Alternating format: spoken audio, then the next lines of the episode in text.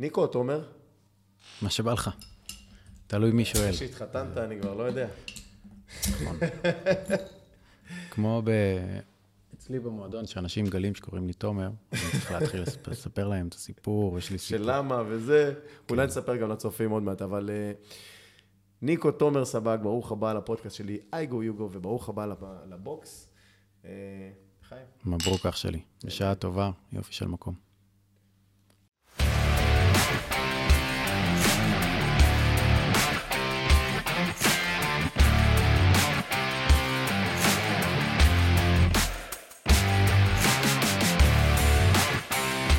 אייגו יוגו, הפודקאסט של קואוצ' נירו. תומר, אה, אותך אני מכיר המון שנים אה, מעולם הקרוספיט, אנחנו חברים ומיודדים אה, שנפגשים here and there. מעבר לזה שאתה מאמן על, ויש לך גם מועדון, אתה גם פסיכולוג ספורט, זה נכון? נכון? בוא תן לנו איזה פיץ' קטן על עצמך, נכיר אותך לצופים, למאזינים. אני בן 35, אה, מכפר ויתקין, אה, נשוי טרי לשירה. אמן, מזל טוב, נרים גם לשירה. תודה רבה, לחיים. חי. אמ, ומתעסק בספורט בכללי. מתעסק בהמון המון המון ספורט, גם ברמה האישית, זה כל התחביבים שלי. אמ, גם ברמת הפן, אני צופה מספורט מה- מהבוקר עד הערב. אתה נהנה מהספורט, זה... זה אני נהנה מאוד מהספורט, כן. אמ, גם אה, הייתי, גדלתי בענף הכדורגל, אחרי זה אה, צבא הרבה שנים, ואז הייתי בעולם הקרוספיט אה, בהיבט תחרותי. אמ, והדבר שאני הכי אוהב לעשות זה לאמן. זה באמת אה, החלק שאני הכי אוהב ביום.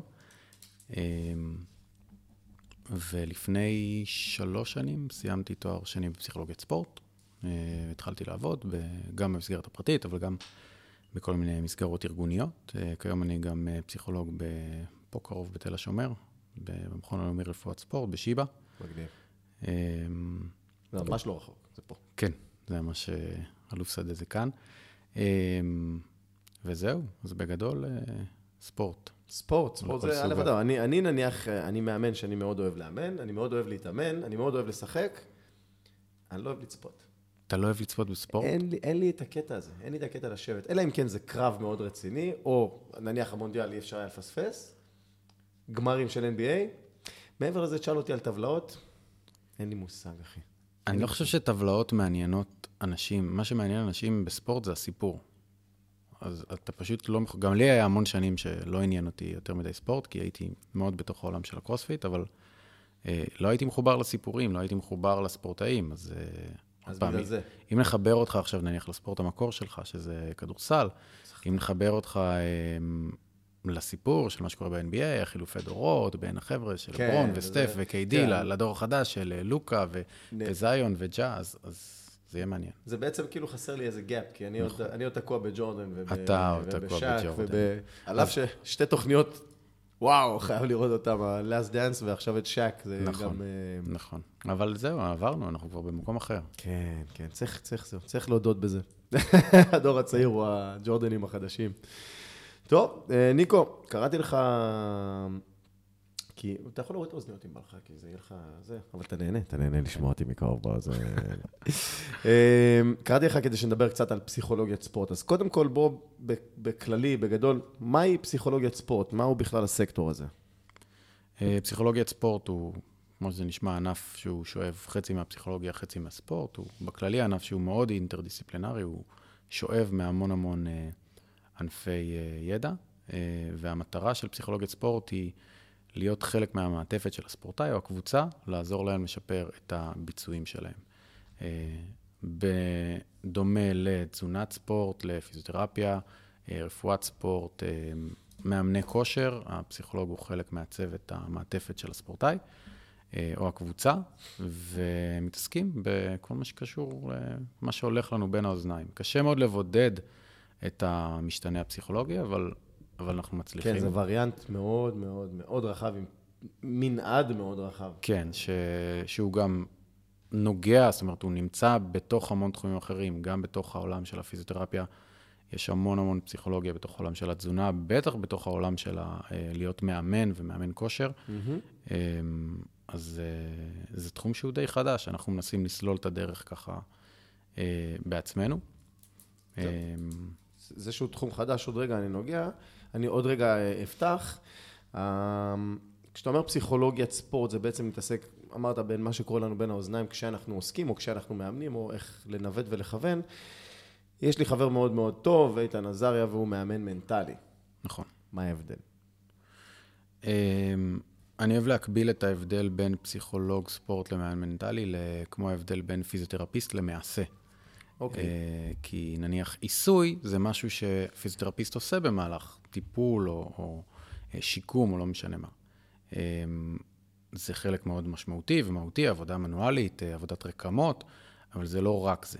אה, אותו דבר בפסיכולוגיית ספורט, אנחנו מתעסקים גם באימון מנטלי, שזה די משהו... זה בעצם איזשהו נדבך בתוך... כן, זה נדבך בתוך, ה... בתוך העולם הזה של הפסיכולוגיה, זה טכניקות ספציפיות לשיפור ביצועים.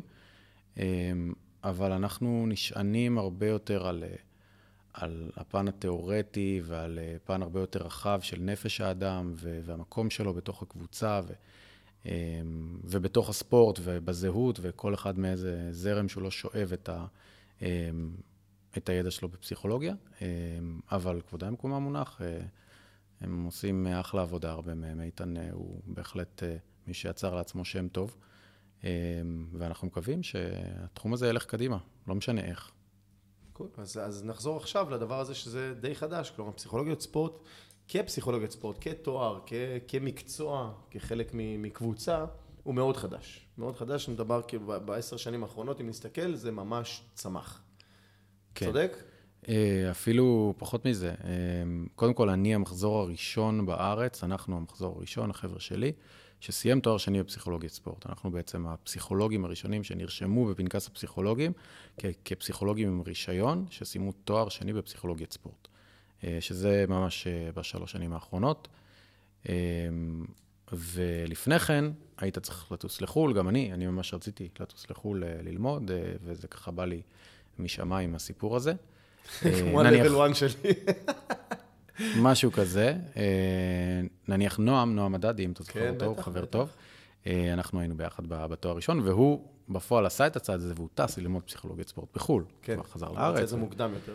אה, והוא, והוא למד בצפון קרוליינה, תואר שני, וחזר לארץ. אני למדתי בארץ, היינו המחזור הראשון, יש לזה המון יתרונות. איפה? וחסרונות. במכללה למינהל, למדתי את התואר השני, שעדיין קיים. יש גם ברייכמן תואר פסיכולוגיה חברתית עם התמחות פסיכולוגיית ספורט. אמ, וזה תחום שהוא נוגע, אה, מקודם פחות דיברנו על שני הפנים שלו, אבל הפן הראשון זה הספורטאים, זה mm-hmm. מה שנקרא performance psychology, פסיכולוגיה של הביצוע. אה, זה, לרוב אנחנו מכירים את זה בספורטאים, זה יכול להיות כל בן אדם שמבצע, אה, אמן, רופא, לוחם או כל דבר כזה. כל מי שיש עליו קצת סטרס והוא צריך לבצע בדיוק, משהו מדויק. בדיוק, מי שצריך לבצע איזושהי פעילות מוטורית ב-high stress demands. אמ, והפן השני זה הפסיכולוגיה של האימון הגופני, שזה מה שאני ואתה מתעסקים בו, אני חושב, ביום-יום, שזה ענף אה, שהוא מרתק בעיניי, כמובן שאני מתעסק ענק. בו המון, כן? כל הנושא של אה, שינוי הרגלים, מצד אחד, אה, איך אני עוזר לבן אדם מבחינה מנטלית אה, לפתח אורח חיים בריא ולשמור על אורח חיים בריא, mm-hmm.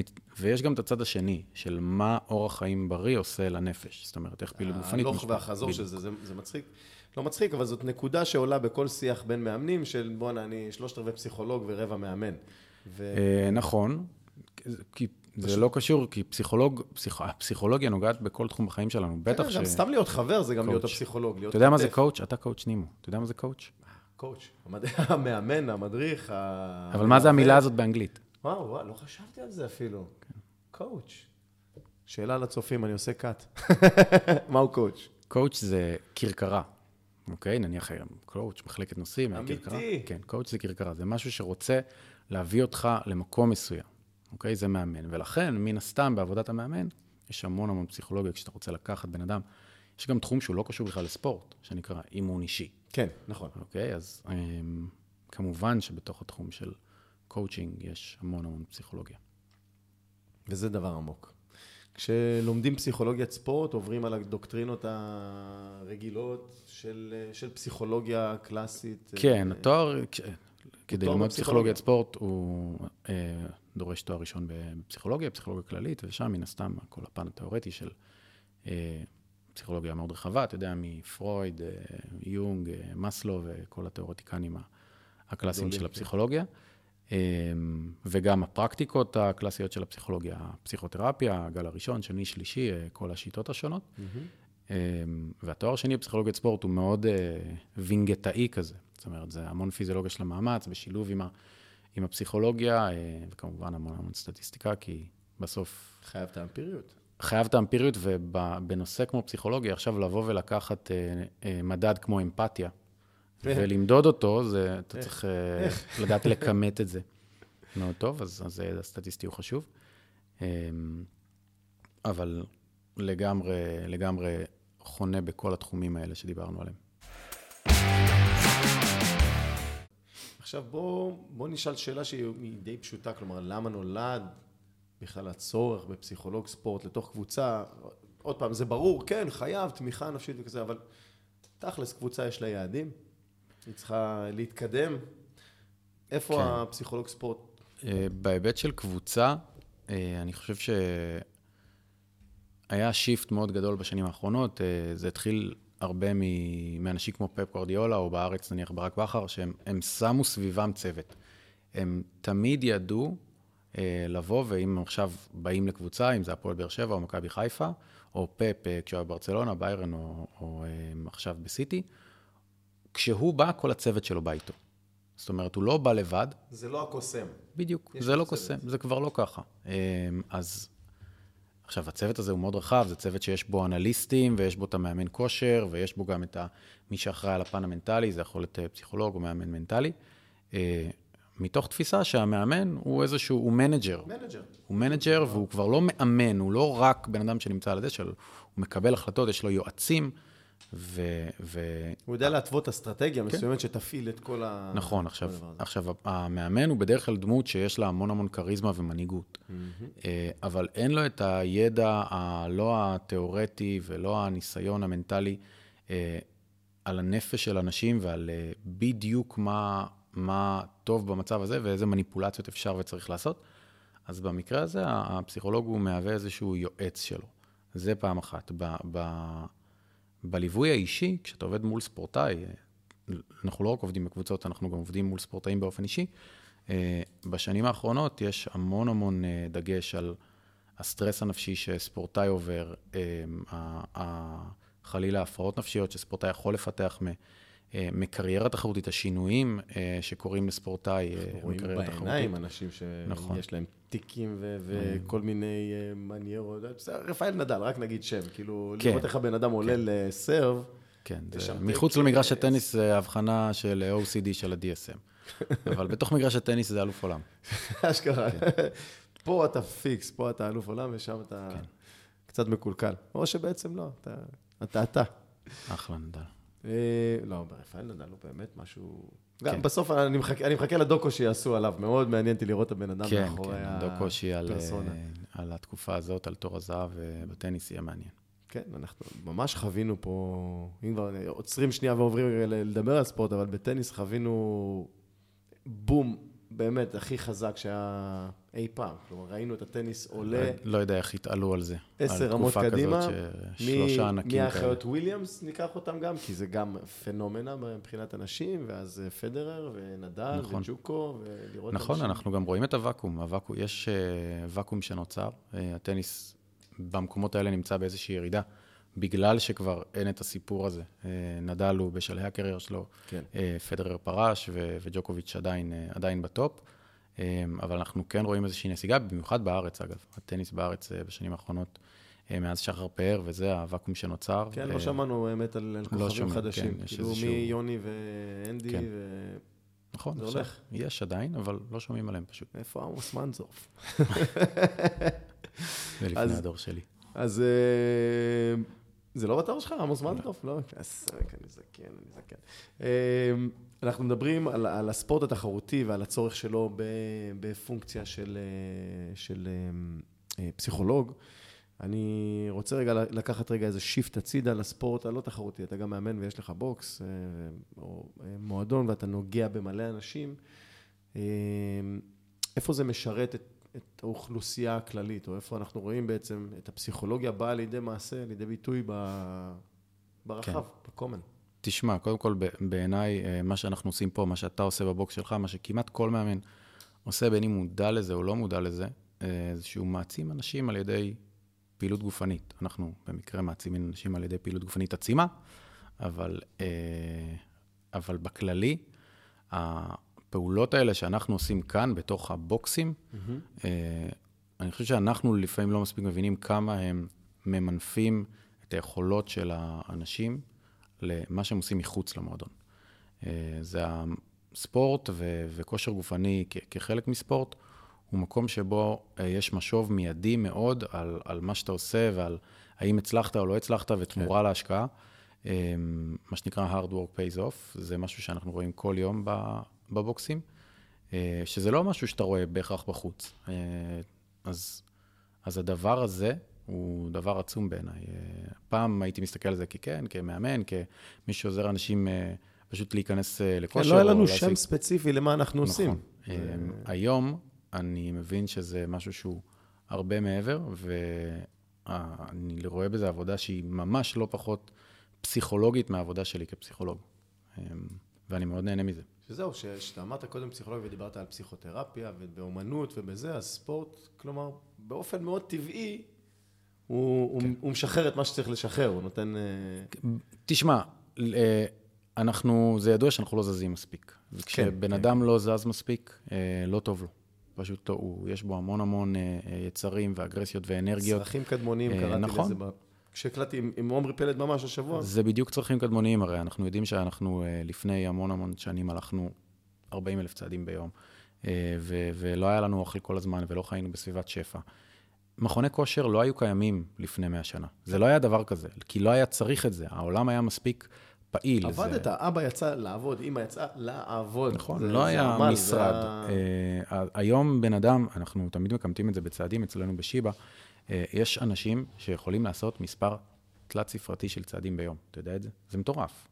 אנשים... זאת אומרת, ש... תלת-ספרתי כאילו עד 1,999? כן. יש אנשים שמסוגלים לסיים את היום עם פחות מאלף צעדים. וואו. אתה קולט מה אני אומר לך? זה נתון מדאיג. מדאיג מאוד, אה, וזה קורה בגלל גם, תשמע, עבודה מהבית. בן אדם קם בבוקר, הוא הולך למקרר, אוכל את הארוחת בוקר שלו, אה, הולך, יושב על ה... על המחשב, ואם אין לו איזה כלב שהוא צריך לטייל איתו כמה פעמים ביום, הוא, הוא לא יוצא מהבית. זה עוד סיבה טובה למה לקחת כלב. חד משמעית. אמ, אז בכללי, אה, אנחנו צריכים את זה. אנחנו צריכים את זה בשביל הנפש של האנשים. הדבר הזה הוא... אני יכול לתת לך את כל המחקרים שמראים על הקשר אה, בין היעדר פעילות גופנית לבין חרדה ודיכאון, אבל... זה יש... מאוד מעניין, כי חרדה ודיכאון אחד הדברים שיותר ויותר שומעים עליהם, אם זה, אם זה יהיה האפידמיק הבא, אני לא אהיה מופתע בכלל, כי אני שומע יותר ויותר ובגילים יותר צעירים. נכון. הסביבה שלנו, הסביבה שלנו אה, מאוד פרון אה, לחרדה ודיכאון, בגלל גם הנושא שהקשב שלנו היום הוא, הוא נחטף. כן. אה, הוא נחטף מכל האלקטרוניקה, וזה דבר שהוא יוצר לנו עוד איזשהו טריגר לחרדה ודיכאון, וגם כמובן החוסר תנועה וה, אה, והמון מאפיינים של העולם המערבי. והדוגמה הכי טובה לזה זה נניח טל בן שחר, שהוא אה, מחבר כן. הספר אה, באושר ואושר, חוקר פסיכולוגיה חיובית, אחד מהבכירים בעולם. יש מצב שבזכות הספר הזה הגענו לפודקאסט הזה היום. וואלה. כי... יש הרבה אנשים שבזכות הספרים האלה הגיעו בכלל ללימודי פסיכולוגיה. היה, היה שיח מאוד גדול, ואז עלה הספר, ואז עלה פסיכולוגיית ספורט, ואז... כן, אז טל בן שחר הוא הוא מרצה בהרווארד וגם אה, ברייכמן, אה, ובאמת יש לו קורסים נהדרים. אני לא יודע אם הוא יקשיב לפודקאסט, אבל שלחתי לך מייל, טל, בחייאת.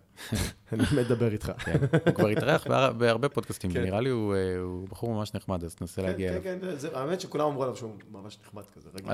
אז כשהוא מדבר על זה, אז הוא אומר שלפני שהוא בכלל היה ניגש לבן אדם ובודק פרוטוקול טיפול לאותו בן אדם, טיפול נפשי או ליווי נפשי, הוא היה שואל אותי, בוא תתאר לי את השגרת כושר גופני ותנועה שלך. לפני הכל, לפני שאנחנו בכלל נכנסים ל, ל, אה, ל, לנסיבות חיים שלך, למה קורה, בוא תגיד לי רק איך אתה פורק אנרגיה, איך אתה מוציא אנרגיה, איך אתה מקבל אנרגיה, אה, ואני חושב שזה מאוד עוצמתי. זה מטורף, עם... תראה איזה כלי שהוא כאילו פשוט, אבל כן. בוא נדבר על ה basics. בואו בוא נכון. נדבר על התחתית של התחתית, ואתה דיברת על זה, ואני מדבר, אני רואה רופאים שאני מחשיב כרופאים טובים, והם שואלים, בוא תאר לי את התפריט שלך היומי. כלומר, כל מיני תסמינים שהם באים בכלל רק מתזונה, ומתחילים לדחוף כדורים לאנשים, אז רופא טוב מתחיל לבדוק למה יש את הסימפטום, ופה אתה אומר... נכון, הר- הרפואה אבל היא עולם... אה, אח- אחד מהדברים שאנחנו עושים בשיבא, הפרויקט אולי המרכזי שלנו ב- במרפאת ספורט, זה עבודה עם ילדים עם השמנת יתר. שזה תחום אה, מדאיג מאוד. כן, רואים מספרים זה אה, תחום מפחידים. מדאיג, כי כשהייתה קורונה, אנחנו רק דיברנו על כמה... אה, אתם לא מבינים מה אתם עושים לילדים, כל הסגרים האלה, כאילו, זה לא הגיוני לשים ילד בבית כל כך הרבה זמן, ו- ודיברנו ודיברנו, ועכשיו אנחנו אחרי הקורונה ואנחנו מתחילים לראות את ההשלכות של זה. וואו. וזה נורא, באמת, זה פשוט נורא. אה, כל הורה שני שמגיע אלינו, אפילו לא כל הורה שני, רוב ההורים ש, שמדברים איתנו על איך הילד שלהם הגיע למצב הזה, כולם מראים את הקורונה כנקודת שבר. אה, אנחנו לא צריכים את הדאטה הזה, כי יש לנו דאטה כל שנה של החופש הגדול. כן. והחופש הגדול הוא תמיד, תמיד, תמיד, אם אתה רואה את הגרפים של ההשמנה, אז אתה רואה ניסיון במהלך השנה לשמור על המשקל, מצליחים לשמור על איזשהו משהו שווה, ואז חופש חופש גדול, פק, השמנה. עוד פעם. אה, אז, אז בכללי, הסביבה שלנו היום, אה, היא, יש, לה, יש לה המון אתגרים, והרפואה, הרפואה הציבורית אה, בפרט, אני מאוד מבין רופא שצריך לקבל עכשיו שישה מטופלים בשעה, שעה, כן. כן. ואין לו זמן לעשות את המבט ההוליסטי שאתה מדבר עליו. אבל, אבל כולם יודעים שזה מה שצריך לעשות בסוף. להסתכל על כל התמונה, ולא רק על ה... יש לך כולסטרול גבוה, קח אה, תרופה לכולסטרול גבוה. יש לך אה, סוכר. סוכר, אז זה- נכון. אה, כן, יש עכשיו טרנד חדש, אגב, בהיבט הזה, אני בטוח שאתה מכיר אותו, שאני מרותק ממנו, שזה כל הנושא של אה, אה, סמי גלוטם, נראה לי קוראים לזה, האוזמפיק. כן. הזריקות. ה- בטח, הזרקות של הסוכרתיים. זה התחיל הסוכרתיים. זה אה, זריקות כבר- לטיפול בסוכרת שמצליח כן, אבל היום לחתוך אנשים בחצי במשקל. יש כמה דברים מאוד מעניינים. הדבר הכי מעניין בזה, זה שקודם כל יש מחסור ויש כרגע שוק שחור של זה. זה מטורף. שוק שחור. כן. יש שוק שחור של כן, אוזמפיק. כן, כן, כן, עכשיו, לאלה שזה היה אמור להיות להם, על הסוכרתיים, אין להם. אין להם את זה. אין להם. כן, כאילו במציל חיים זה לא משרת. נכון. ו- אבל תשמע, אתה רואה מה זה עושה לאנשים, אנחנו לא יודעים את ה... את ה... יש איזה תופעות לוואי, כולם יודעים שיש כן, לזה אנחנו תופעות צריכים לוואי. לחכות להם אבל. ולרדת מזה, זה, זה הולך להיות פרוטוקול מורכב, לא יודעים בדיוק איך חוזים את זה, אבל זו תופעה מטורפת. כי מה שאנחנו מנסים לגרום לאנשים לעשות... אנחנו בצורה מנס- הטבעית. בצורה הטבעית, תבוא לכאן, תתאמן כמה פעמים בשבוע, תאכל כמו בן אדם, סבבה, תזוז וזהו. מספיק במהלך היום, כאילו... אה, כוח רצון. הכוח רצון, הדבר הכי בסיסי שאנחנו מדברים עליו. אין. יש גלולה אחת, ואנחנו ידענו שהזמן הזה יגיע, אנחנו ידענו שזה יגיע, זה היה ברור. יש פשוט זריקה אחת, ואגב, עכשיו ה-FDA מאשר את זה בגלולה. זאת אומרת, יש את המנגנון הזה. לא צריך להזריק וזה עוד בדיוק, יותר קל. זה עוד יותר יהיה. אה, זה הולך להיות מטורף, תחשוב. אנשים פשוט באים, ייקחו גלולה פעם בשבוע. Oh my god. Oh הבעיה, אתה יודע מה? הבעיה היא לא הגלולה והבעיה היא לא הזריקה. הבעיה היא שאורח החיים ימשיך להיות אותו דבר, כי זה כיף לאכול, וכיף לאכול מתוק, וכיף לאכול... כן, טעם. האנשים האלה לא אוכלים, אתה יודע שהאנשים האלה אוכלים 500 קלוריות ביום. אז זה באמת, זה, זה בדיוק, אז זה כן. מחזיר ממש לאותה זריקה שהייתה לפני עשר שנים, שהייתה כן. מדמה את תהליכי הריון, לצורך העניין. יכול להיות, היה- עכשיו עוד הייתה פעם, עוד אחת, אה, באמת, הגלולות נניח שמדמים... וכששמעתי ש-500 קלוריות זה מה שאתה אוכל ביום, זה 500 הרעבה, בסוף זה יישבר. אין, אין, זה לא יכול... לא. אבל הם לא רוצים לאכול יותר. דבר עם האנשים האלה, יש לך פה מישהו במועדון שעושה את זה? לא, לא, לא. לא. אז זה, אני מכיר לא מעט אנשים, גם אצלי במועדון וגם אה, בכללי, ש, שלוקחים מוזמפיק, וזה, הם לא רוצים לאכול.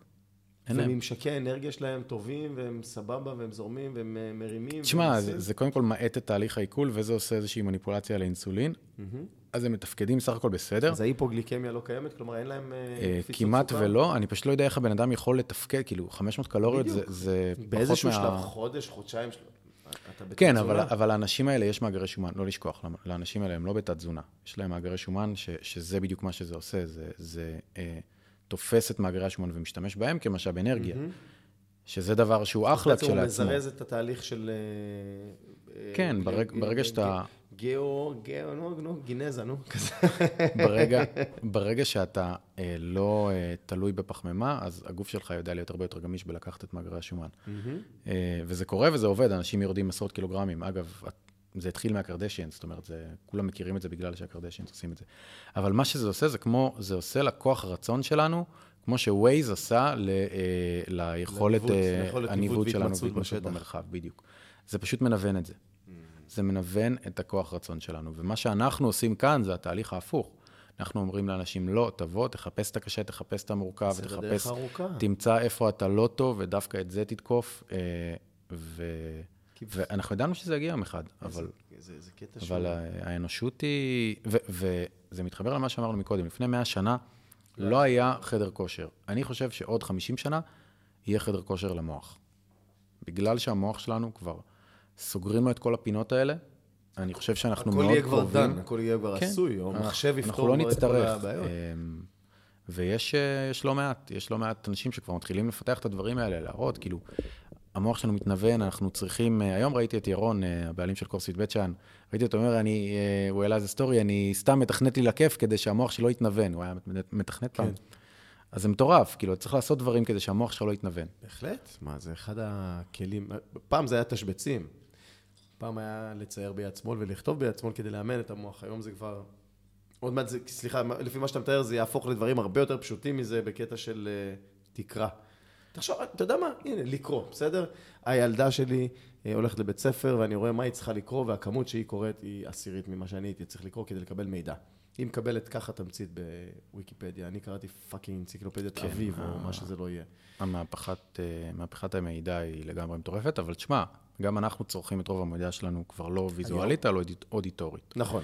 אה, הנה, בבקשה, לצורך העניין. לגמרי. הרבה יותר קל לאבד את זה. נכון. אה, אז, אז כן, יש מהפכה בזה, אי אפשר להילחם בזה, זה קורה, אבל השאלה, איך מגיבים לזה?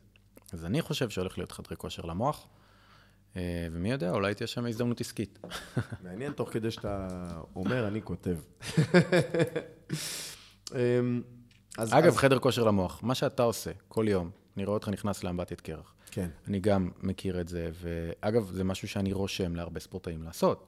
אז אני אומר לספורטאי, הרבה ספורטאי קרוספיט ספציפית, שרוצים לדעת איך להתמודד עם חוסר נוחות, עם כאב, מה זה השריפה הזאת של הוולבול שאתה מרגיש ברגליים, שאתה אומר, טוב, אני לא יכול לשנות את הסיטואציה. הסיטואציה היא שאני צריך לעשות עכשיו סט של 50 וולב- וולבול בסוף מתקון. אני לא יכול לשנות את הסיטואציה הזאת, אני צריך לקבל אותה.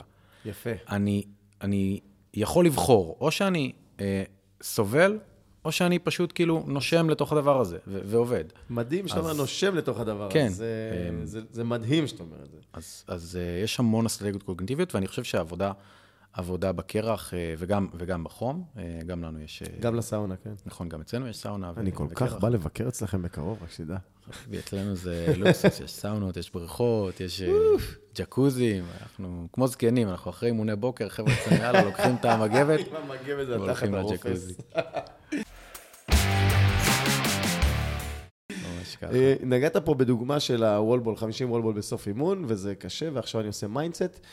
למה קשה לי להתחיל כל אימון? אחרי, אני, אני מתאמן מגיל 10 בערך עד היום. כן, אז אני לפני אסביר לך- כל אימון יש לי את הבאסה של להתחיל. כן. תשמע, אנחנו. חיה, אנחנו חיה מסוג אדם, ואנחנו חיה מאוד חכמה. כל חיה לא רוצה לצאת ממה שנקרא מצב שהוא שיווי משקל הומואסטזיס. הומוסטזיס. בכללי יש לנו איזשהו מנגנון בגוף אמ, שאנחנו לא רוצים לצאת ממנו. אם אנחנו רעבים, אנחנו נלך לאכול. בעיה, אנחנו יודעים שבאורח חיים המודרני זה קל בעיה. מדי. תרבות השפע, מה שזה עושה לבריאות שלנו. אה, קר לנו, אנחנו שמים איזשהו סוואטשרט. אנחנו נכון. גם יודעים שזה בעיה, זה מדכא לנו את המערכת החיסונית, אנחנו לא מתמודדים. אה, חם לנו, אנחנו נדליק מזגן. אתה זוכר מתי פעם אחרונה היה לך חם? אשכרה. כאילו, אנחנו לא רוצים, אנחנו שונאים את זה, אנחנו פה בישראל. בתוך מועדון, אחי, נכון. שאמורים להזיע ויש לי שתי מזגנים. בדיוק, ו- וזה גם נהיה סטנדרט. זוכר שפעם לא היה מאוד, במועדוני קרוספיט... אה, ב-50 מעלות היינו מתאמנים שם. בדיוק, אז עכשיו אין דבר כזה מועדון בלי... אין דבר כזה מועדון בלי מזגן, זה לא קיים, זה, זה הסטנדרט הוא שחייב שיהיה לך מזגן. אגב, אה, עוד shout-out לגיא, גיא לוי, כשאני הולך אליו גיא למועדון. אז, אז אה. אני אומר תגיד, אחי, לא חם פה בפנים רצח כשאתם איתנו? הוא אומר לי, כן, חם. אני אומר לו, ומה אתה עושה עם האנשים? הוא אומר, מזיע. נותן להם להזיע. אני מזיע, איזה אלוף. אחי, זה- זה רעיון טוב.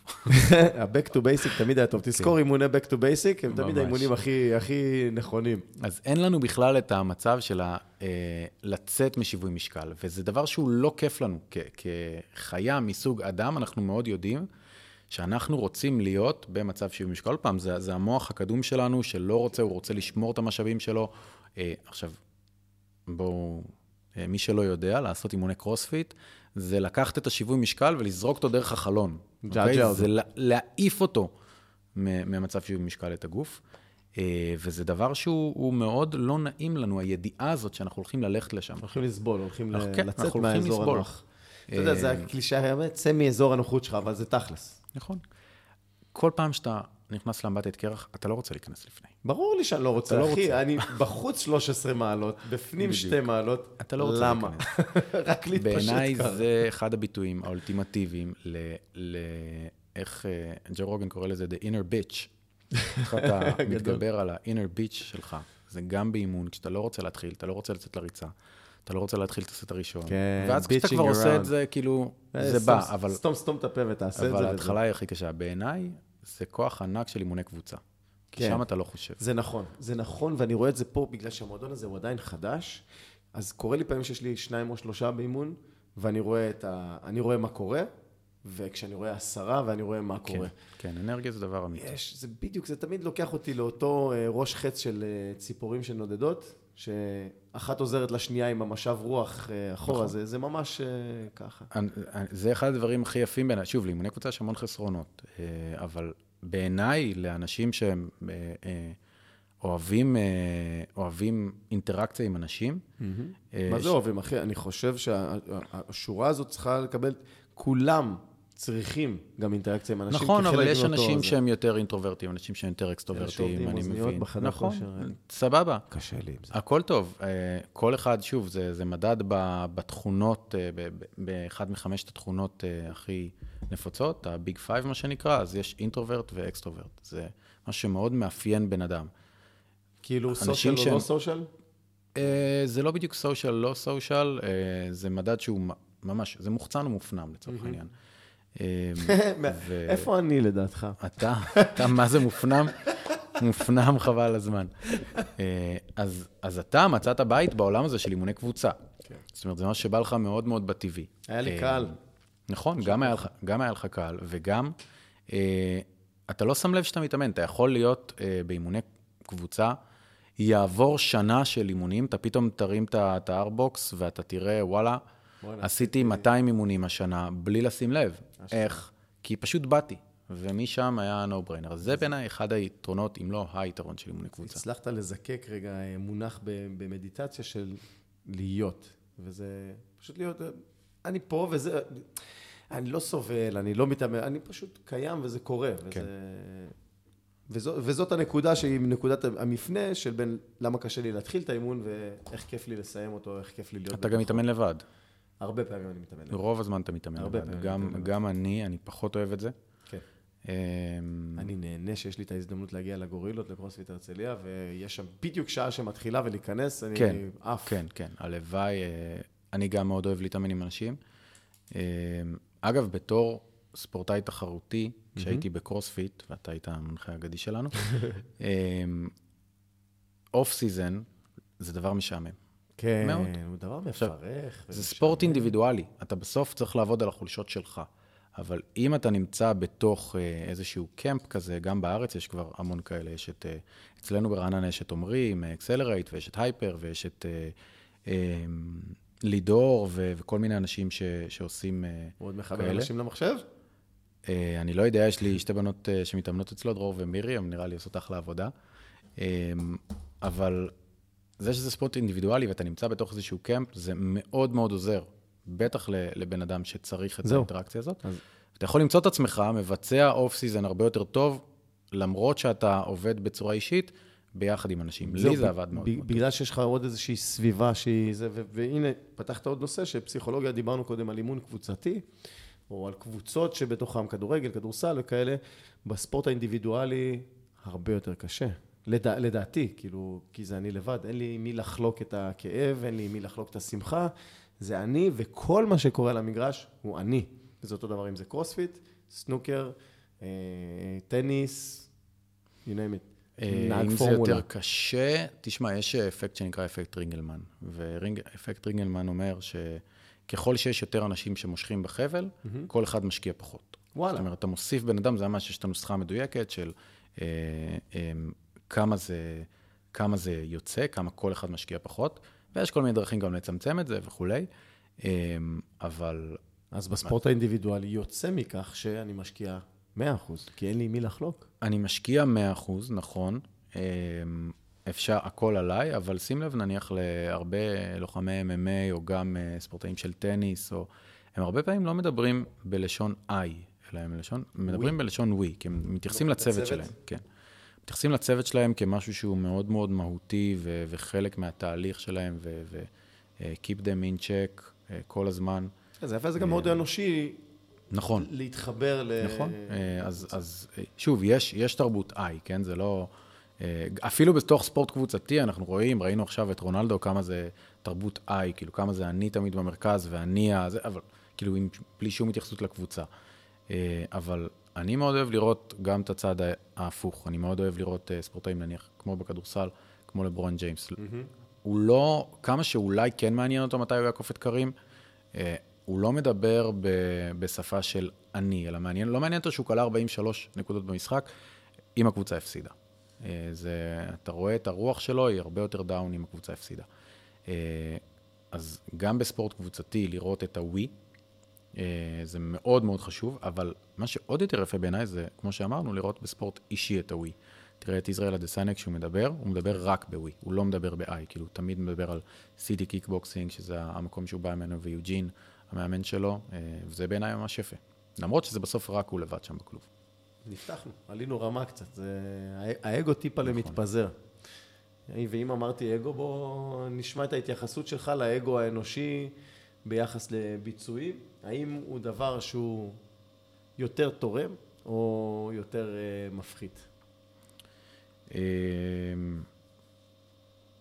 אז זה- לוקח אותי לתיאוריה שנקראת אה, אוריינטציית חשיבה. אה, אז התיאוריה הזאת בעצם מדברת על האם אני אגו אוריינטד או טאסק אוריינטד. אם אני, אה, אם האוריינטציה שלי היא לכיוון ה-לנצח את זה שעכשיו בליין לידי, או שהאוריינטציה שלי היא לעשות את הזמן או את התוצאה שאני רציתי לעשות מראש. אוקיי? זאת אומרת, לאן הקשב שלי הולך? אה, אז אתה בעצם שואל האם, הוא, האם זה יותר פוגע להיות אגו oriented או task oriented או משהו כזה. אני, אנחנו תמיד אומרים לספורטאים שהם צריכים להיות אה, מאוד גמישים, הם צריכים לדעת לעבור מאחד לשני מהר מאוד.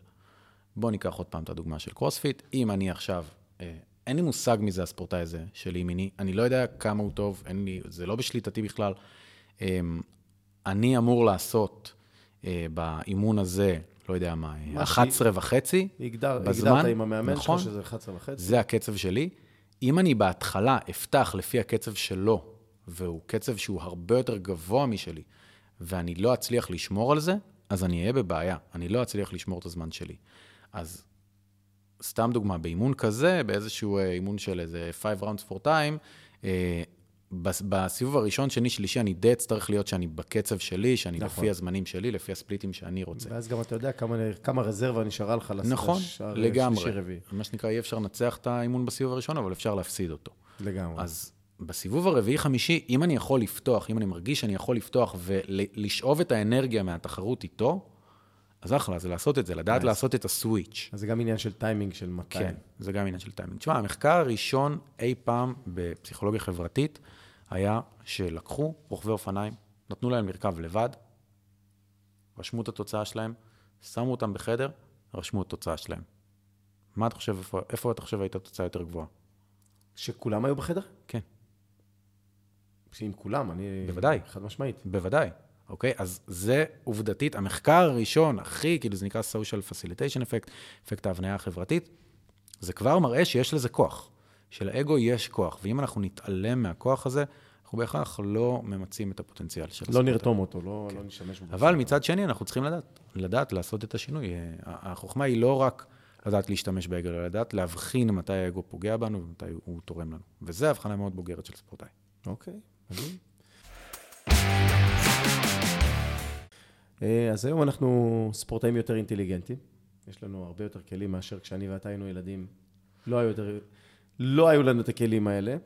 אה, איך בעצם אה, אנחנו לוקחים את הדור הצעיר היום, או בואו בוא רגע ניתן איזושהי תמונה על מה קורה היום כבר במועדוני ספורט וכאלה, כשיש את הכלים, האם אנחנו רואים קפיצת מדרגה באיכויות של הספורטאים בקצה, בסופו של, בסופו של תהליך?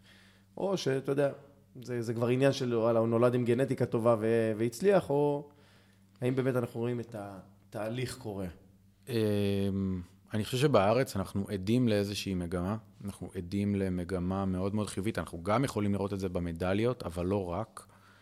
אמ, בארץ אנחנו במגמה שהספורט נהיה יותר מקצועי. אה, הפירמידה עדיין עובדת טיפה הפוך בארץ, זאת אומרת, אה, הפירמידה עובדת, תביא מדליה, תקבל כסף. Mm-hmm. זאת אומרת, אם עכשיו הטייקוונדו הביא אה, זהב עם אבישג סמברג, אז פתאום הטייקוונדו עכשיו קיבל הרבה יותר תקצוב. שבפועל, אם אנחנו רוצים לפתח ספורט מסוים, אנחנו יודעים שזה צריך להיות ההפך, אנחנו צריכים להשקיע בפירמידה יותר, ואז לסמוך על התהליך בשביל שמדליות יבואו. אה, בפועל זה עובד הפוך, ואני יכול להבין למה בפוליטיקה שמשתנה כל כך, ואנשים רוצים הישגים ורוצים תוצאות וזה, זה עדיין עובד הפוך, ועדיין בתוך התהליך ההפוך הזה אנחנו רואים מגמה אה, מאוד משמעותית של שיפור בארץ. אנחנו אף פעם לא נהיה קרובים בגלל כל מיני סיבות, אנחנו מכירים אותם, הצבא וכולי, אה, לחו"ל, בהיבט של מיצוי הפוטנציאל, מדינה בגודל שלנו, לא יודע מה, יכול להיות איזה נורבגיה כזאת, שמביאה כל כך הרבה יותר נכון. מדליות משלנו, הן בגלל התרבות ספורט והן בגלל המיצוי כוח אדם. אמ, אבל אני כן חושב שבארץ יש תהליך מסוים. הדור הצעיר יותר של היום, הוא דור שמתמודד עם דברים אחרים לגמרי. זה דור שנולד עם סמארטפון ביד, בואו לא נשכח את זה, לכן הוא מתמודד עם אה, אתגרי קשב הרבה יותר גדולים. האתגרי קשב שלו הם משהו שאני ואתה לא היינו צריכים להתמודד איתם בכלל. נכון, היה לנו רק ערוץ אחד. לי לפחות היה רק נכון, ערוץ אחד. נכון, היה לנו מסך אחד מול העיניים. אגב, שם גם הכוכבים קרו, אתה ראית את מייקל ג'ורדן בטלוויזיה. נכון. Okay? אוקיי? מייקל ג'ורדן נוצר ככוכב בטלוויזיה, נכון. ומישהו עשה אותו ככה. איפה היום הכוכבים נוצרים? איפה ביוטיוב, בטיקטוק? ביוטיוב, בטיקטוק, במדיה החברתית, שם הכוכבים נוצרים, זה כבר עובד אחרת מפעם. אמ, הקשב של אה, כל כך הרבה גירויים, אה, זה דבר שהוא מאוד מאוד מאתגר לנניח ספורט שצריך ריכוז, אה, או, או יכולת נכון. לשמור על קשב יותר גבוהה, או יכולת להתמקד, ולכן המיומנות המנטלית הזאת היא משהו שבעיניי, אני אומנם קצת משוחד, אבל אנחנו כן רואים שצריך יותר עבודה עם הילדים על הדברים האלו, על הדברים שיותר מאתגרים היום. אם, אם ניקח רגע, אני, אני יש לי דיסוננס מאוד גדול. אני מאוד אוהב את הקדמה, מאוד אוהב טכנולוגיה, מאוד אוהב אלקטרוניקה, אה, וחושב שזה אמור לקדם אותנו. מצד שני, האני האמיתי, הפראי, יודע שאם אני לא אצא לטבע קצת וילך יחף וינשום אה, או יטבול במים קרים, אני מתפלט מהר מאוד, אני נכנס למצבים שהם לא נכונים לי. אה, אם נצייר איזשהו עולם שצריך לקרות היום, או אם מחר היינו יכולים להשפיע על מערכת החינוך ועל האנשים, מה היינו עושים כדי לייצר אה, גם התקדמות בפן האנושי, כלומר לצעוד קדימה, אבל עדיין להישאר אה, בריאים, נקרא לזה בריאים, כי, כי בריאות מנטלית היא גם... נכנסת פה, פתחת צוהר לעולם החינוך, ועולם החינוך הוא עולם כל כך, כל כך רחב.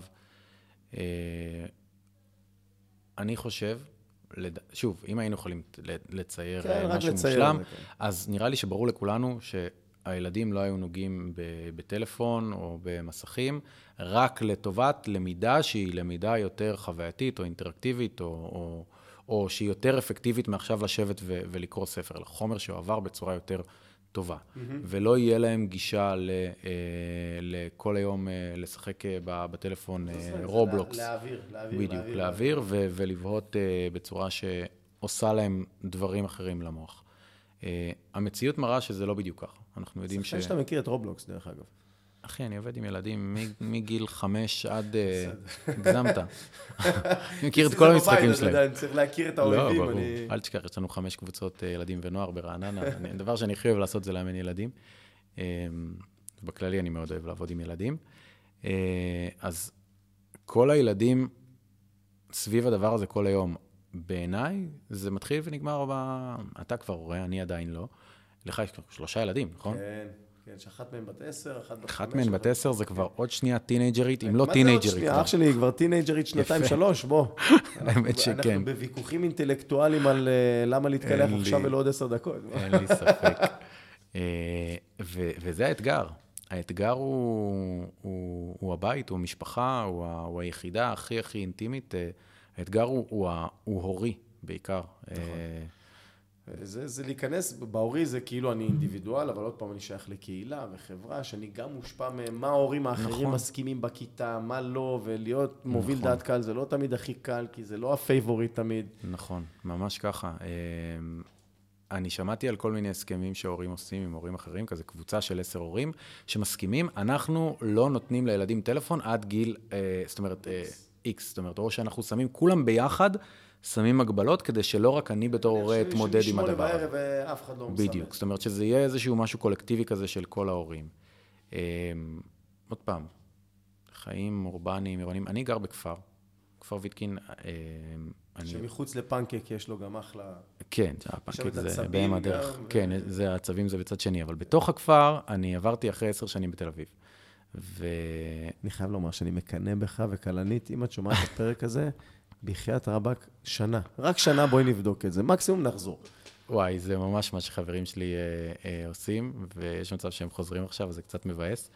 אה, אבל אנחנו עברנו, ואנחנו לא, לא מתחרטים בכלל. אני מרעננה, שירה מהוד השרון, אה, וגרנו בתל אביב המון שנים. ערים אה, היברידיות כאלה, שיש כן, בהם הרבה טבע. אה, ו- ממש. אה, אבל עכשיו אנחנו גרים במקום עם המון המון טבע, ואנחנו רואים את הילדים, איך זה משפיע עליהם. אנחנו רואים שהילדים אה, שמסתובבים הם ילדים שהם, אה, אין מה לעשות, עדיין יש שם טלפונים ויש, זה קיים בכל מקום. הבנו שזה לא אה, ייעלם, זה לא הולך להיעלם. אבל יש, נכון, אבל, אבל יש מה לעשות איתם, כי הם רואים כל היום בעיניים אה, כחול ו- וירוק ו- וצהוב ואדום וכל הצבעים שטובים לנו למוח, מצחיק. ולא רק אפור. אתמול הילד היסטוריה, להסתכל רחוק, זה מצחיק. לתת לעיניים להסתכל כן. רחוק, כמה זה חשוב, כמה זה מרגיע. נכון, ולא רואים אפור כל היום. אה, אז, אז הם אוטומטית הרבה יותר מחוברים, הם הרבה שם מחוברים לים ו- וגלישה וטבע, ו, אה, אז זה בחירות. אני חושב שזה בחירות בחיים. זה מאוד קשה לגור בסביבה עירונית ו- ו- ולהתנתק להתנתק מה, מהחיים הכל כך מערביים האלה שאתה מדבר עליהם. זה בעיניי אחד האתגרים הכי גדולים שיש לנו היום. אה, לכם, כרגע בתור הורים. לכם הורים. זה, בקרוב, בקרוב. אני מאחל לך שתחווה את זה במהרה, כי כשעוד יש לך כוח. אני גם. תומר, אחי, אנחנו סגרנו אה, הרבה הרבה נושאים ופינות, ואני הועשרתי שוב ב- בידע, ואני מאוד אוהב את זה. מכל מרואיין שלי אני מבקש איזושהי אמרת דרך, או אני מאמין, או איזה משפט לחיים. אם יש לך משהו בשלוף זה ממש מגניב, ואם לא תחשוב עליו דקה ותן לנו. אה, וזהו, ובזה אנחנו נתקדם. אה, אוקיי. אני חושב שאחד הדברים שהיו תמיד נראים לי מובנים מאליו, אה, והיום אני מגלה שהם נותנים לי הכי הרבה שקט נפשי, שזה אחד הדברים, המשאבים הכי נדירים היום, זה כל הזמן לשאול את עצמי מה נמצא בשליטתי ומה לא. זאת אומרת, מה, מה הוא, אה, וזה איזושהי, אה, אגב, אה, מיומנות מנטלית, שאנחנו עובדים הרבה עם ספורטאים, אבל זו מיומנות מנטלית שהיא תעזור לכל בן אדם בחיים שלו, והיא תפחית המון המון המון, בטח את החרדה, אה, מה אני, על מה אני יכול לשלוט, על מה אני לא יכול לשלוט. אם צריך, אפילו קחו דף ועט, תעשו טבלה. אם אני יכול לשלוט בזה, אז עוד מיני עמודה של אילו- איזה פעולות אני יכול לעשות בנושא. אה, ו... וזה בעיניי אחד הכלים הכי חשובים שיש היום לבן אדם בעולם, שכל שנייה אתה מקבל, אה, הקשב שלך נחטף. מדהים. אה, אתה הזכרת לי את המנטור ההודי של why worry. נכון, can you change it? No, so why worry? המון can you? טוב, אחי, תודה רבה על שיחה מרתקת. תודה. שהתארחת. אה, ולכם, צופים ומאזינים שהקשבתם עד עכשיו, אם יש לכם שאלות בנוגע לפסיכולוגיית ספורט, או, לא, הוא כבר לא רווק, אז אני לא אציע לכם אה, דברים אחרים. אה, זהו, כבוד. אז אפשר לפנות דרכי, והשאלות יגיעו לתומר ויחזיר. אז תודה רבה, וניפגש בפרק הבא. I go, you go!